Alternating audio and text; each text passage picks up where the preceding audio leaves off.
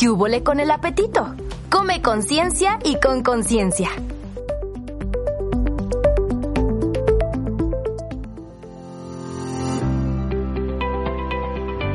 Hola a todos nuestros escuchas, les damos la bienvenida a este espacio dedicado a hablar sobre la alimentación, hambre, saciedad y la regulación del apetito.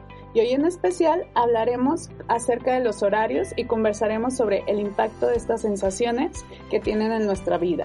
Buscaremos compartirte esta información de manera simple y divertida que para que puedas tomar decisiones en tu alimentación de manera informada, por lo que en nuestro tercer capítulo abordaremos el tema Tic-tac, hora de comer.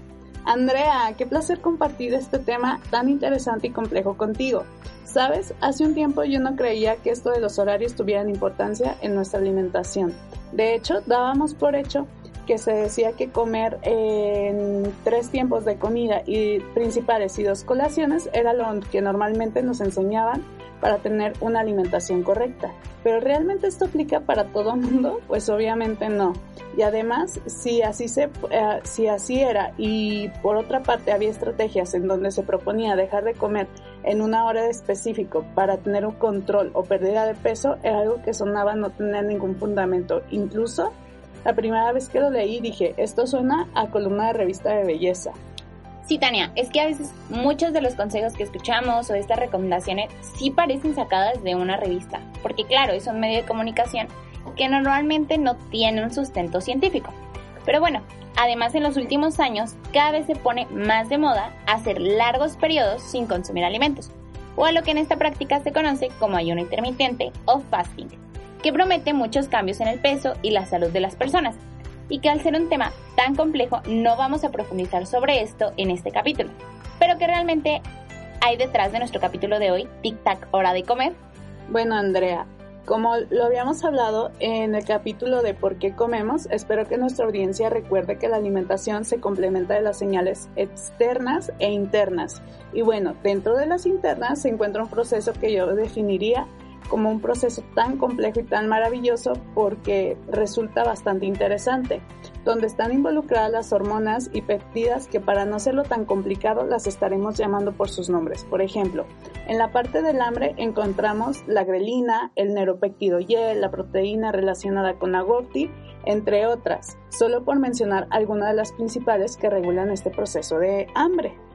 Por supuesto, y por otra parte tenemos aquellas que son encargadas de regular a la saciedad, que aunque ya habíamos platicado un poco de ellas en nuestro primer episodio, están aquellas que dan la señal de que dejemos de comer, como la leptina, insulina, colicistoquinina, peptio YY, GLP-1, POMC y la milina, solo por mencionar también algunas de las más conocidas.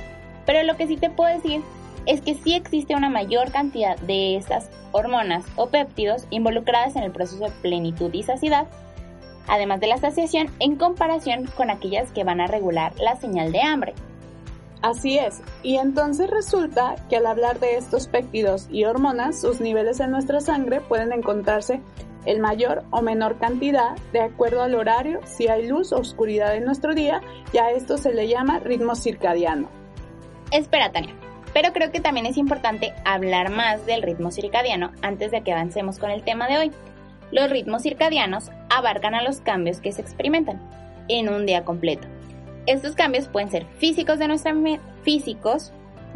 Los ritmos circadianos abarcan a los cambios que se experimentan en un día completo. Estos cambios pueden ser tanto físicos como de nuestra mente y de las cosas que vamos a hacer. Así es, muy cierto, y esto responde normalmente a dos etapas de esas 24 horas. Las que hay luz en las que, y en las que contamos con la parte de la oscuridad de manera natural, o sea, lo que conocemos como día y noche. Este proceso afecta a la mayoría de los seres vivos, desde microbios, plantas, animales y por supuesto a nosotros los humanos. Muy cierto, y de este estudio se va a desprender la cronobiología, que justamente estudia estos ritmos circadianos y ejemplo de esto es la relación a la conducta de dormir en la noche y estar despierto en el día. Pero esto también afecta de una manera muy importante a la alimentación. Por eso es que no es nada normal que a las 3 de la mañana nos paremos a comer. Bueno, no normalmente, a menos que estés despierto o hasta muy tarde porque te desvelaste por un examen. O claro, cuando sales de fiesta con tus amigos, que llegas en la madrugada a los tacos, rezas porque esos tacos estén abiertos, aunque esto ya sería una alteración de nuestro ritmo circadiano. Ay, Andrea, qué curioso esto que acabas de tomar, porque justamente me describes, cuando yo me desvelo estudiando o escribiendo algo de tarea, pues de repente sí es como que me pase que en la madrugada baje al refrigerador a ver qué encuentro. Y no es porque lo haga por ansiedad o algo, es simplemente que creo que tengo hambre y o a veces cuando salimos de fiesta creo que todos buscamos esos tacos de madrugada, ¿no? Qué curioso, ¿te sucede a ti?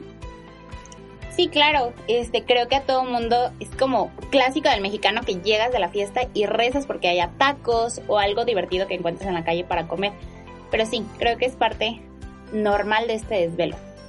Así es, justo acabas de tomar el punto clave, que el funcionamiento de estas hormonas o péptidos que mencionamos tienen un horario para su mejor desempeño y por lo tanto el respetar a comer en ciertos horarios siempre va a ser mejor opción.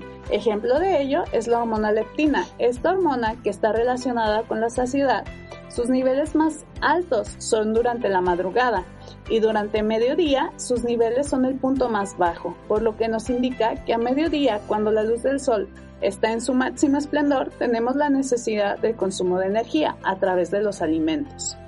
Cuando los niveles de esta hormona en sangre aumentan, eso le da el mensaje al cerebro que hay suficiente energía almacenada en nuestro cuerpo y entonces no necesitamos en ese momento ingerir alimentos. Por eso, durante la noche y en la madrugada sus niveles son más altos. El cerebro sabe que hay energía suficiente y nos permite dormir. De lo contrario, buscaríamos comer a esas horas de la madrugada, por lo que considerando el funcionamiento de la leptina, nuestro horario ideal para consumir alimento, de acuerdo a su cronobiología, sería entre las 10 de la mañana hasta entre 7 y 8 de la noche, por lo cual también aquí la importancia de siempre desayunar y también el hecho de que cenemos temprano. Y con relación a la grelina, hablando un poquito de ella, esta hormona nos manda una señal que nos hace sentir hambre y sus niveles van cambiando también a lo largo del día. Sus niveles más bajos son por la mañana y al mediodía, lo que tiene total sentido. Por ejemplo, yo me despierto y tengo hambre, y a mediodía esta hambre regresa otra vez. Sus niveles más bajos se encuentran durante la madrugada, que también es normal, que a esta hora no vayamos a necesitar consumir alimentos. Pero aquí es muy importante mencionar que los niveles ideales de estas hormonas no existen como tal, y que esto como todo va a depender de cada persona, ya que están influenciados por muchas razones externas. Y claro, en el caso de la hormona de la insulina, que comúnmente lo relacionamos con diabetes, que claro es un tema muy importante, también se relaciona con la saciedad. En su funcionamiento es de mucha importancia para el ritmo circadiano, ya que este permite que su liberación al torrente sanguíneo durante la noche sea mínima, porque no es el horario pensado para que comamos, mientras que durante el día, que es el momento en que nuestro cuerpo va a esperar el alimento, se va a optimizar la producción de insulina para poder manteniendo todo funcionando a la perfección. Esto ya que por la noche la hormona melatonina, que se relaciona con que tengamos sueño, hace que no solo disminuya la producción de insulina, sino que también va a aumentar la sensibilidad a esta durante la noche para evitar que tengamos una disminución de glucosa y esto pueda poner en riesgo a nuestra salud. Wow, qué interesante. Bueno, pues en relación a esto, Andrea, yo me di la tarea como de ver qué había en la ciencia, o sea, qué, qué estudios se habían relacionado en relación a la cronobiología y wow, qué, inmensidad de eh, estudios me encontré y bueno, dentro de esto te platico que uno de estos estudios que estuve leyendo pues era en población española, en la cual observaron que en personas que comían exactamente la misma cantidad y calidad de alimento, es decir, una misma comida antes de las 2 de la tarde y otras que lo hacían después de las 2 de la tarde, se observaba un efecto diferente en la pérdida de peso, ya que los pacientes que comían antes de las 2 de la tarde bajaban más de peso que aquellos que comían más tarde. Y obviamente esto tiene una estrecha relación a la cronobiología con el funcionamiento de las hormonas que regulan el apetito. ¡Wow! ¡Qué interesante estudio! Debió de, de gustarte mucho a la hora de leerlo. Y eso me vuelve a dejar pensando en lo compleja que puede llegar a ser la alimentación.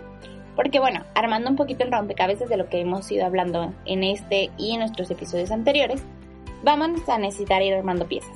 Primero considerar que nuestro plato esté completo en cuestión a nutrientes, que contenga proteína, hidratos de carbono y grasas. Además de que vayamos a poder identificar nuestras sensaciones tanto de hambre como de saciedad, que eso ya lo vimos en nuestro primer episodio, que si no lo han escuchado los invitamos a no perdérselo. Luego sumamos que nuestra comida pueda satisfacer nuestras necesidades sensoriales y ahora también pensar en que nuestro cuerpo tiene un reloj que ayuda a que todo se pueda dar de manera correcta. Es impresionante, ¿cierto? Cómo nuestro cuerpo sabe lo que realmente va necesitando y sí, y sí, nuevamente reafirmamos la importancia de escuchar y atender sus necesidades, ya que los estudios nos están dando evidencia de todas estas cosas. Sí, y es que los estudios muestran resultados muy claros acerca de las consecuencias de un mal manejo de nuestro ritmo circadiano, por ejemplo con nuestras horas de sueño. Hay algunos estudios hechos en niños que observaron que aquellos que tenían una calidad de sueño escasa, es decir, si iban a dormir muy tarde o no dormían de corrido, tenían un mayor riesgo de padecer resistencia a la insulina, lo que claramente va a generar consecuencias mayores a largo plazo. Además, resultados muy similares se han podido observar en mujeres con síndrome de ovario poliquístico.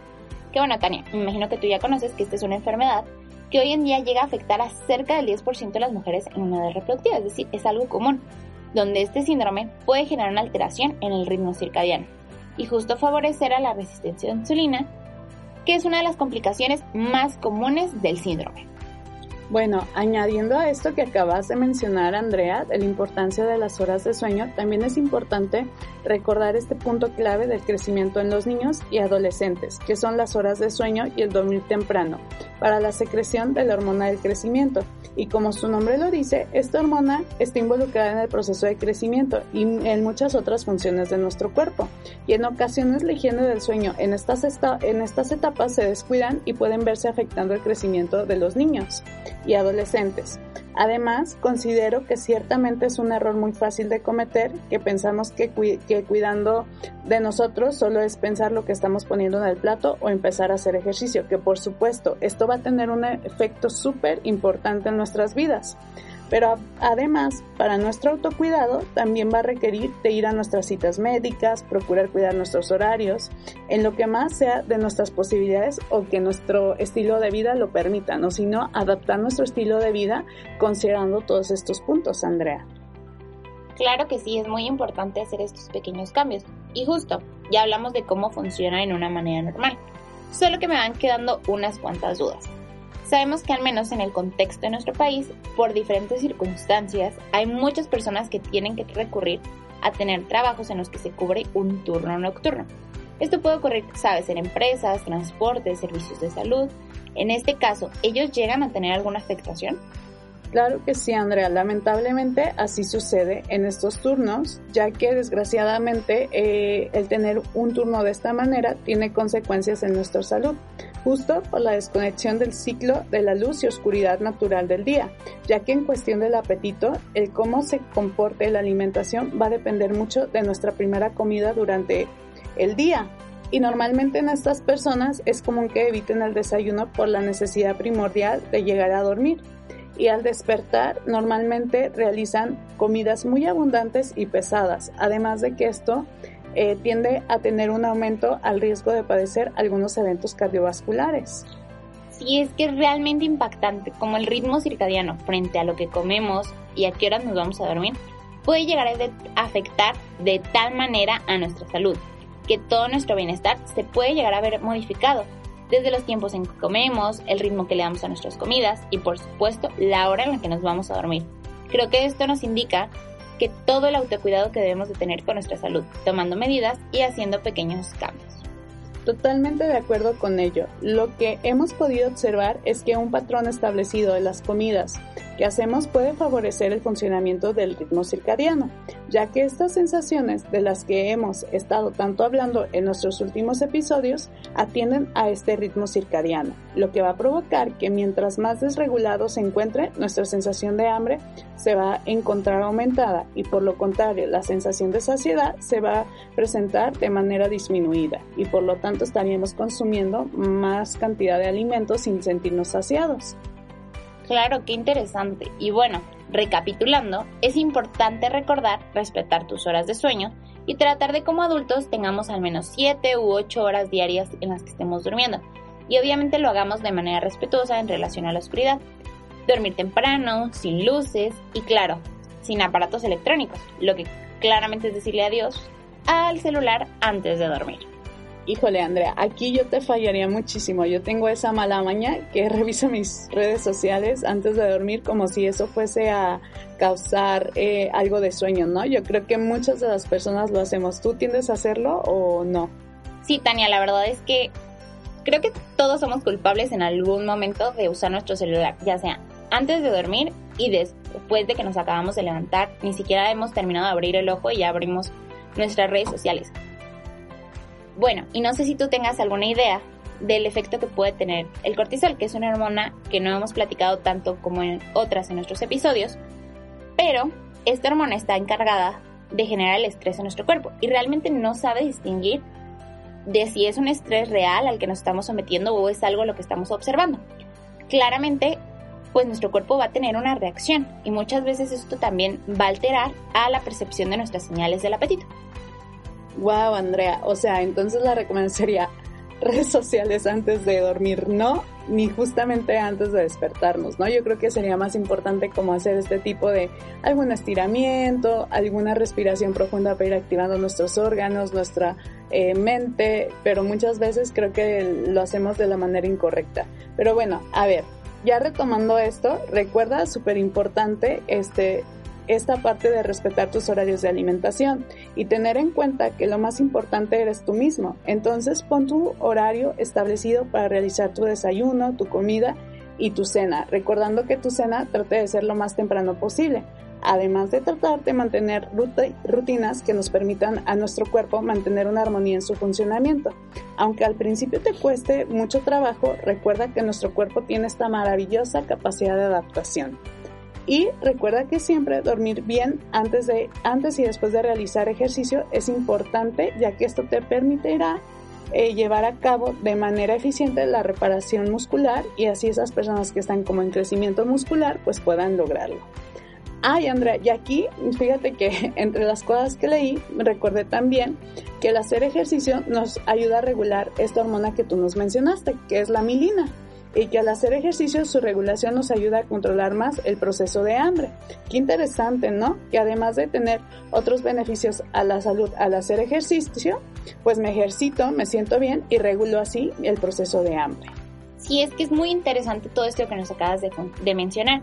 El funcionamiento de nuestro cuerpo, nada es aislado entre una cosa y la otra. Todo lo que hagamos por él va a tener un efecto en nuestra salud.